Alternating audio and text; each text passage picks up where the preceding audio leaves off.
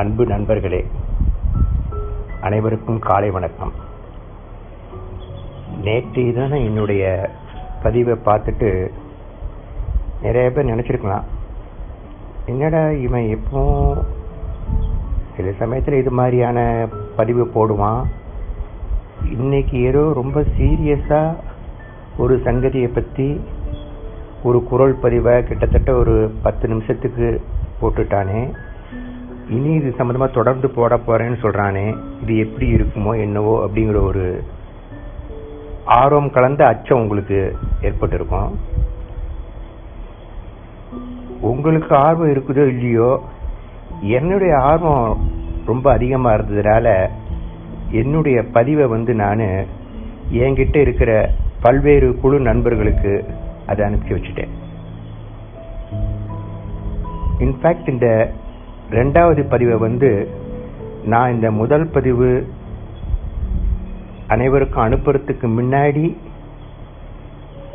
நான் இதை பதிவு பண்ணுறேன் எந்த அளவுக்கு எனக்கு இந்த செய்தியெல்லாம் உங்களை விரைவில் சென்று அடையணும் அப்படின்னு விரும்பினேன் அப்படிங்கிறதுக்கு எடுத்துக்காட்டாக தான் நான் இதை எடுத்துக்கிறேன்.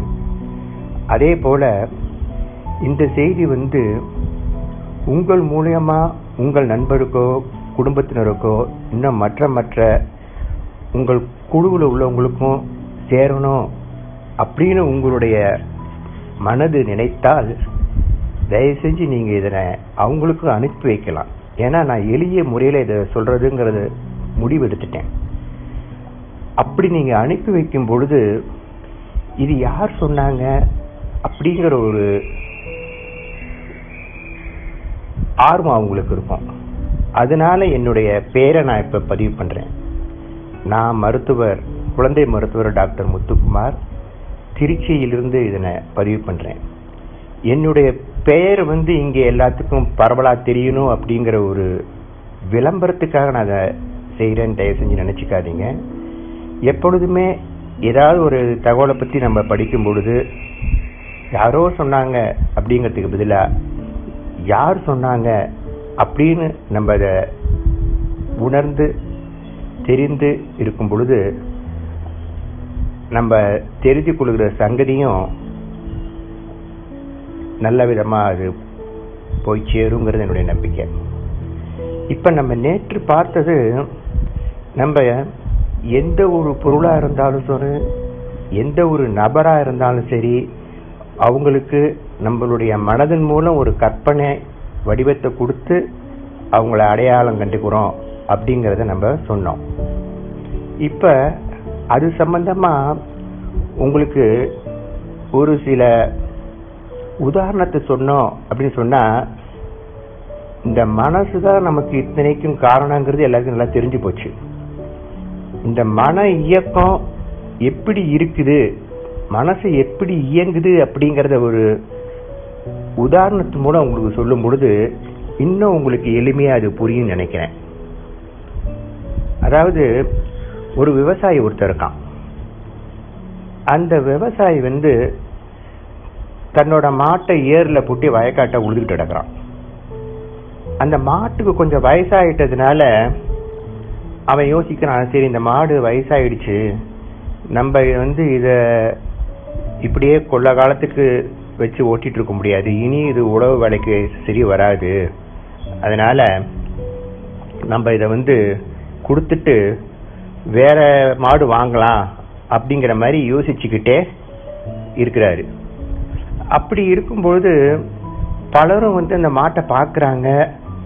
பார்த்துட்டு அடிமாட்டு விலைக்கே கேட்குறாங்க அந்த சமயத்தில் அவர் நினத்த உழுதுகிட்டு இருக்கிற சமயத்தில் ஒரு வழிப்போக்கம் அந்த பக்கமாக வரான்.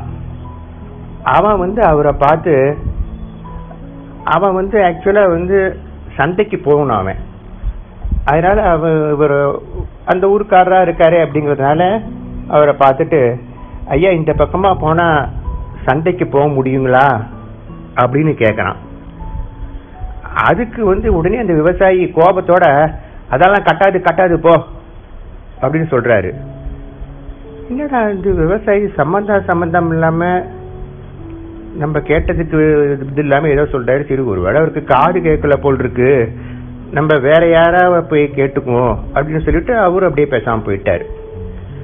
ஆனால் உண்மையில் பார்த்தா அந்த விவசாயிக்கு காதில் எந்த குறையும் கிடையாது. அவர் மனசில் வந்து மாட்டை பற்றிய கவலையே இருந்துட்டு இருக்கு. அதனால இந்த வழிபோக்கன் வந்தவனும் இந்த மாட்டை தான் ஏதோ குறைஞ்ச விலையில கேட்டிருக்கான் அப்படின்னு நினைச்சுக்கிட்டு அதெல்லாம் இந்த விலை கட்டாதுங்கிற மாதிரி அனுப்பிச்சு விட்டுட்டாரு. இப்படி அனுப்பிச்சு விட்டுட்டு அதன் பிறகு இந்த வேலையெல்லாம் முடிச்சுட்டு தான் வீட்டுக்கு சாப்பிட்றதுக்கு வந்துடுறாரு. அவங்க வீட்டு அம்மாவுக்கும் ரொம்ப நாளாக ஒரு மனக்குறை இருந்துகிட்டே இருக்குது. அதாவது தான் என்னதான் சாப்பாட்டை நல்ல விதமாக ருசியாக சமைச்சு வச்சாலும் தன்னோட கணவரான விவசாயி வந்து எப்ப பார்த்தாலும் சாப்பாட்டுல ருசி இல்லைன்னு சொல்லிட்டு சொல்லிக்கிட்டே வந்துட்டு இருக்காரு. இந்த குறை அவருக்கே இருந்திருக்கு இருந்தாலும் சாப்பாட்டை எடுத்து வைக்கிறதுல வந்து எந்த விதமான குறைபாடு வைக்கல.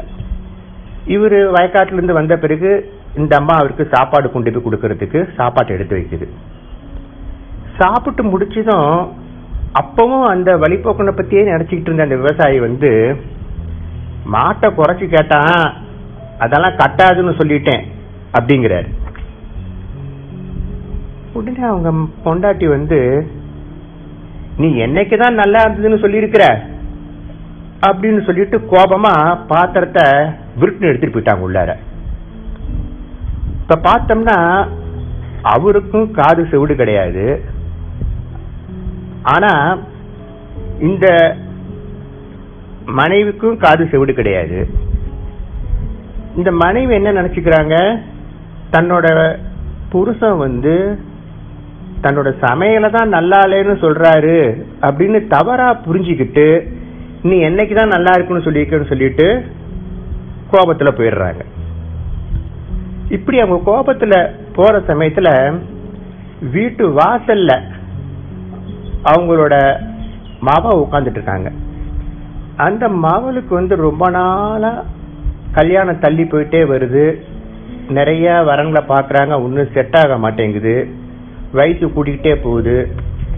அவங்க வயசை ஒருத்தவங்கெல்லாம் கல்யாணம் அவங்க பண்ணிட்டு புள்ள குட்டியோட எல்லாம் சந்தோஷமா இருக்கிறாங்க. அப்படி இருக்கும் பொழுது அந்த மவளுக்கு வந்து என்ன கார தெரியுது நினச்சிக்கிறாங்கனாக்க தனக்கு வர மாப்பிள்ளைங்கள் எல்லாத்தையுமே தன்னோட அம்மாவும் அப்பாவும் தான் ஏதாவது ஒரு காரணத்தை காமிச்சு கழிச்சு கட்டிக்கிட்டே இருக்காங்க அப்படிங்கிற கவலையில அவ அப்படியே இருந்துட்டு இருக்கிறா.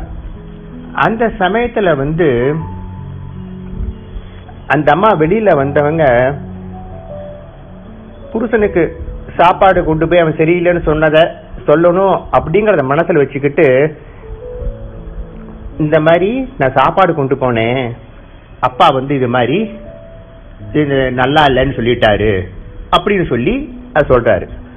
உடனே அந்த பொண்ணு என்ன சொல்லுது? இப்படி வர மாப்பிள்ளையெல்லாம் கழிச்சு கட்டிகிட்டே இருந்தா எனக்கு எப்பதான் கல்யாணம் ஆகும்? அப்படிங்குது. அந்த மவனுக்கும் காது செவிடு கிடையாது. ஆனா அந்த மவ வந்து தான் நினைச்சிட்டு இருந்ததுக்கு அந்த அம்மா ஏதோ சொன்னதா நினைச்சு அது ஒரு பதில சொல்லுது. இப்படி தன்னோட தாய் சொன்னதை வந்து தன்னோட போக்கில் அது புரிஞ்சுக்கிட்டு அது ஒரு பதில சொல்லுது. இங்க பார்த்தோம்னா இந்த அம்மாவோ அதாவது இந்த விவசாயியோ அந்த தாயோ மகளோ மூணு பேருமே நல்லா காது கேட்கறவங்க தான். யாருக்கும் காது செவிடு கிடையாது. ஆனா நடக்கிற நிகழ்ச்சிய அவங்கவுங்க அவங்கவுங்க போக்குல அர்த்தப்படுத்திக்கிட்டாங்க. இதுல என்ன தெரியுது அப்படின்னா சாதாரணமா நிஜத்தை கையாளுறத தவிர நிழலை கையாளுறது ரொம்ப எளிதா இருக்குது. அதாவது நிழலை வந்து நம்ம விருப்பம் போல வளைச்சுக்கலாம் இன்னும் சொல்ல போனா நிஜமான உங்களை நான் விரும்புகிற இடத்துக்கு உங்க விருப்பம் இல்லாமலேயே நிஜமான நிலையில நான் கூட்டிக்கிட்டு போக முடியாது. ஆனா என்னோட கற்பனைனால என்னுடைய நினைவினால ஆக்கப்பட்ட உங்களை நான் விரும்பும் இடத்துக்கெல்லாம் உங்களோட அனுமதி பெறாமலேயே கற்பனையா நான் கூட்டிக்கிட்டு போக முடியும். இதுக்கு நான் ஒரு- ஒரு உதாரணத்தை சொன்னா உங்களுக்கு நல்லா புரியும் நினைக்கிறேன். அதாவது நீங்க வந்து மது குடிக்காதவராக கூட இருக்கலாம். ஆனா பலரும் வந்து உங்களை ஊர்ல ஒரு குடிகாரன்னு சொல்றான்னு வச்சுக்கோங்க. யதார்த்தத்து நீங்க வந்து மது குடிப்பவர் கிடையாது. ஆனா என் கருத்தின்படி நீங்க ஒரு குடிகாரர். அதே போல நிஜத்துல நான் மது குடிப்பவன் ஆனா நீங்க என்ன மது குடிக்காதனா நினைச்சுக்கலாம். அதனால யதார்த்தத்துக்கு சம்பந்தமில்லாத கூட நாம கற்பனை செஞ்சுக்கலாம். அதனால கற்பனைங்கிறது நம்முடைய விருப்பம் போல வளர்ச்சிக்கலாம் ஆனா யதார்த்தங்கிறது அப்படி கிடையாது. இருப்பது எப்போதும் இருப்பது போலவே தான் இருக்கும். கற்பனை அப்படிங்கிறது இல்லாத ஒண்ணு. இருப்பது எப்போதும் இருப்பதை போல தான் இருக்கும். ஆனா கற்பனை அப்படிங்கிறது இல்லாத ஒண்ணு. அது யதார்த்தத்தோடு ஒத்தும் போகலாம் ஒத்து போகாம கூட இருக்கலாம். நம்ம ஏற்கனவே நேத்து பார்த்தோம். நம்ம ஏற்கனவே பார்த்தபடி மலர மலர்னு கூட புரிஞ்சுக்கலாம். மரத்தை மரம்னு கூட புரிஞ்சுக்கலாம். இப்பாடி நம்மோட மன இயக்கத்தின் மூலம்தான் நம்ம இதையெல்லாம் நல்லா புரிஞ்சுக்கிறோம். ஒரு பொருளோட யதார்த்த அம்சத்தை கூட நம்ம வந்து நம்முடைய மனதின் அம்சமாக்கி தான் புரிஞ்சுக்கிறோம். ஏன்னா புரிஞ்சுக்கிறது அப்படிங்கிறது எல்லாமே நம்முடைய மனசை சார்ந்து தான் இருக்குது. அப்படி புரிஞ்சுக்கிறது பார்க்கும் பொழுது நம்ம மனசு வந்து எல்லாத்தையுமே நிழல் படம் ஆக்கி தான் அதை புரிஞ்சுக்குது. நிஜமான யதார்த்த உலகத்தையும் நம்ம எப்பவுமே மனசனால மட்டுமே கையாண்டு வர்றதுனால யதார்த்த உலகமோ மன உலகமோ பிரிக்க முடியாதபடி பின்னி பிணைஞ்சு இருக்குது. இதனால என்ன ஏற்படுது அப்படின்னு பார்த்தோம்னா இதனால லாபமும் இருக்கு நஷ்டமும் இருக்கு. அதாவது நான் இப்ப இது வரைக்கும் என்ன சொல்லியிருக்கேன்னா நம்ம எதனாச்சும் ஒன்று புரிஞ்சுக்கணும் அப்படின்னு சொன்னா அதை நம்ம மனமயமாக்கி தான் அதை புரிஞ்சுக்கிறோம். இப்படி புரிஞ்சுக்கிறத நம்ம சரியாவும் புரிஞ்சுக்கலாம் தவறாவும் புரிஞ்சுக்கலாம். இதனால நமக்கு பலவிதமான லாபமும் இருக்கு நஷ்டமும் இருக்கு. இத இன்னொரு சின்ன உதாரணம் மூலம் கூட நம்ம தெரிஞ்சுக்கிட்டோம்னா இன்னும் கொஞ்சம் தெளிவா இருக்கும். அதாவது நம்ம வந்து இப்ப வீட்டை விட்டு ஆபீஸ் போறதுக்காக வெளியில வந்துட்டோம். ஆபீஸ் முடிஞ்சு நம்ம வீட்டுக்கு திரும்பி போகணும். இப்ப நம்ம மனசோட உதவி இல்லாம நம்ம வீட்டுக்கு திரும்ப முடியுமா? அப்படின்னு பார்த்தா நிச்சயமா முடியாது. ஏன்னா வீட்டை விட்டு வெளியே போனது நம்முடைய உடம்பு தான் போச்சு. வீட்டுக்கு திரும்பி வர வேண்டியதும் ஸ்தூலமான அதாவது அப்பட்டமான நம்முடைய உடம்பு தான். இப்ப இந்த இடத்துல ஸ்தூலம்னா என்ன சூட்சுமம்னா என்ன அப்படிங்கிற ரெண்டு விஷயத்த நம்ம கொஞ்சம் புரிஞ்சுக்கணும்.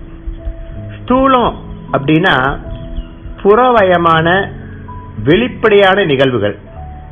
அதையும் புலன்களால் வெளிப்படையக்கூடிய திட நிலையிலுள்ள பொருட்களையும் குறிப்பிடுது.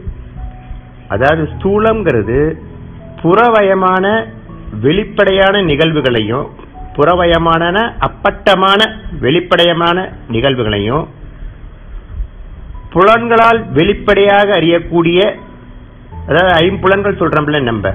கண்ணு காது மூக்கு நாக்கு சுவையடைகிறது உணர்ச்சி அடையக்கூடிய தோல் அது மூலம். அதன் மூலம் அறியக்கூடிய திட நிலையிலுள்ள பொருட்களை குறிப்பிடுது. சூட்சுமம் அப்படின்னு பார்த்தோம்னா வெளிப்படையா தெரியாத அகவயமான நிகழ்வுகளையும் பொருட்களையும் அது குறிப்பிடுது. உடல் அப்படிங்கிறது ஸ்தூலமான பொருள் நம்முடைய மனசு அப்படிங்கிறது சூட்சமமான பொருள்.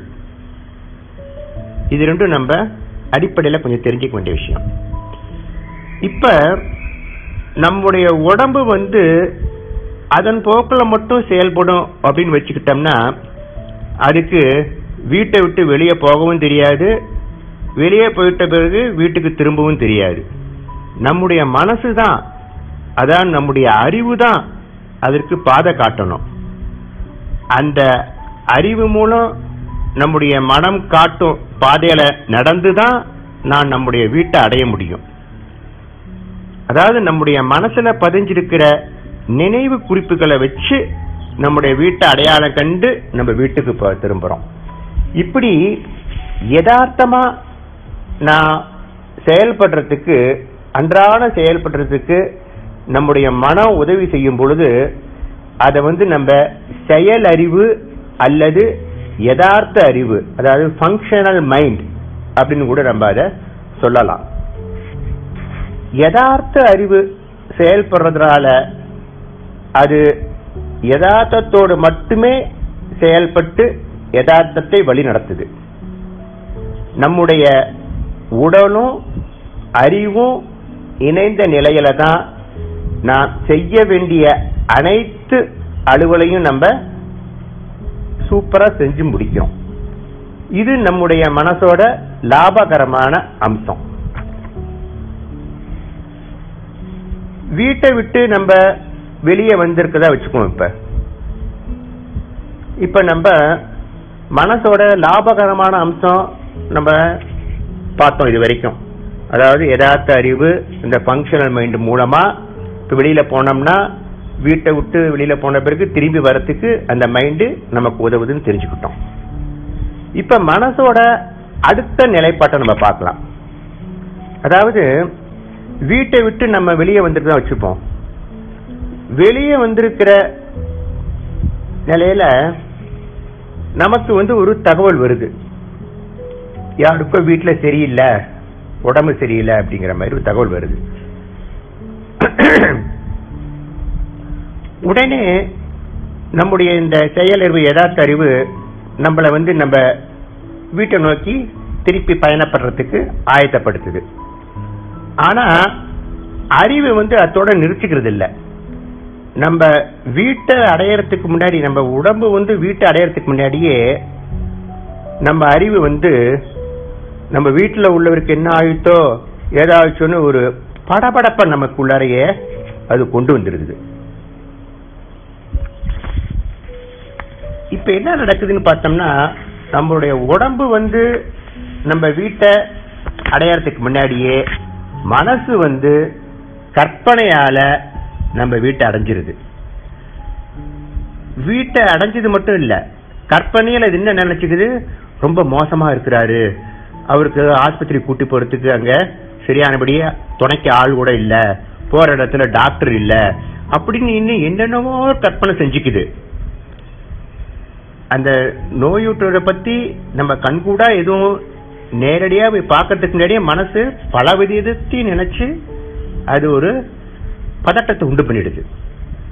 ஆனா இப்படி கற்பனை மூலம் நம்ம மனம் செயல்பட்டத நம்ம உடலோட அங்க போய் நம்மளா நேரடியா பார்க்காத வரைக்கும் அதை ஊர்ஜிதப்படுத்த முடியாது. நம்ம கற்பனை மூலம் நம்ம உடம்பு நம்ம வீட்டை அடையறதுக்கு முன்னாடி கற்பனை மூலம் நம்ம வீட்டுக்கு பல தடவை கூட நம்ம மனசால போயிடும் அதுக்குள்ளார. நம்ம எத்தனை தடவை மனசு மூலம் நம்ம வீட்டை அடைஞ்சாலும் அது நம்ம வீட்டை அடைஞ்சது ஆகாது. நம்முடைய கற்பனை காட்சி நமக்கு மன நிறைவை என்னைக்கும் தராது. உடம்பு மூலம் நாமளே நேரடியாக வீட்டை அடையும் போதுதான் அங்குள்ள யதார்த்த நிகழ்வுகள் நமக்கு நேரடியா தெரியுது. நாமே அங்க உடலோட நேரடியா அங்க போகும்போது நம்ம அங்க போறதுக்கு முன்னாடியே அந்த உடல் நலம் இல்லாம இருந்தவர்னு சொன்னவர் கொஞ்சம் ஓரளவு நல்ல அமைதியாகி நல்லபடியா கூட உட்கார்ந்துட்டு இருப்பாரு. இப்படி நம்ம உடலோட நேரடியா போவதுக்கு முன்னாடியே நம்முடைய மனசு கற்பனையோட அங்க சென்றதுனால நமக்கு படபடப்பு ஏற்படுது. ஏன்னா நம்முடைய மன கற்பனைங்கிறது வந்து நமக்கு எப்பவுமே ஒரு நிச்சயத்தன்மையை தராது. இது நம்மளுடைய மனசோட பாதக அம்சம் அதனால இந்த மனசு வந்து நமக்கு பாதக அம்சமும் இருக்கு சாதக அம்சமும் இருக்கு. பாதக அம்சங்கிறது வந்து நம்ம இப்ப பார்த்தோம். ஏதாவது ஒரு செய்தி நமக்கு வந்தா அதை பத்தி நம்ம கற்பனை குதிரை தட்டி விட்டு பலவிதமா நினைச்சுக்கிட்டு மனசு படபடப்பாயிடுது. சாதக அம்சம் அப்படின்னு பார்த்தோம்னா இப்ப வீட்டை விட்டு வெளில போறோம் ஆபீஸ் போறோம்னா திருப்பி வீட்டுக்கு வர்றதுக்கு நம்ம மனசுல ஏற்கனவே நினைவுகளை பகிர்ந்திருக்கிற பதிவுகளை வச்சு நம்ம வீட்டுக்கு அடையாளம் கண்டு நம்ம வீட்டுக்கு வரோம் இந்த ஒரு செய்தியோட இன்றைய பதிவை நான் முடிச்சுக்கலாம்னு நினைக்கிறேன். நன்றி வணக்கம்.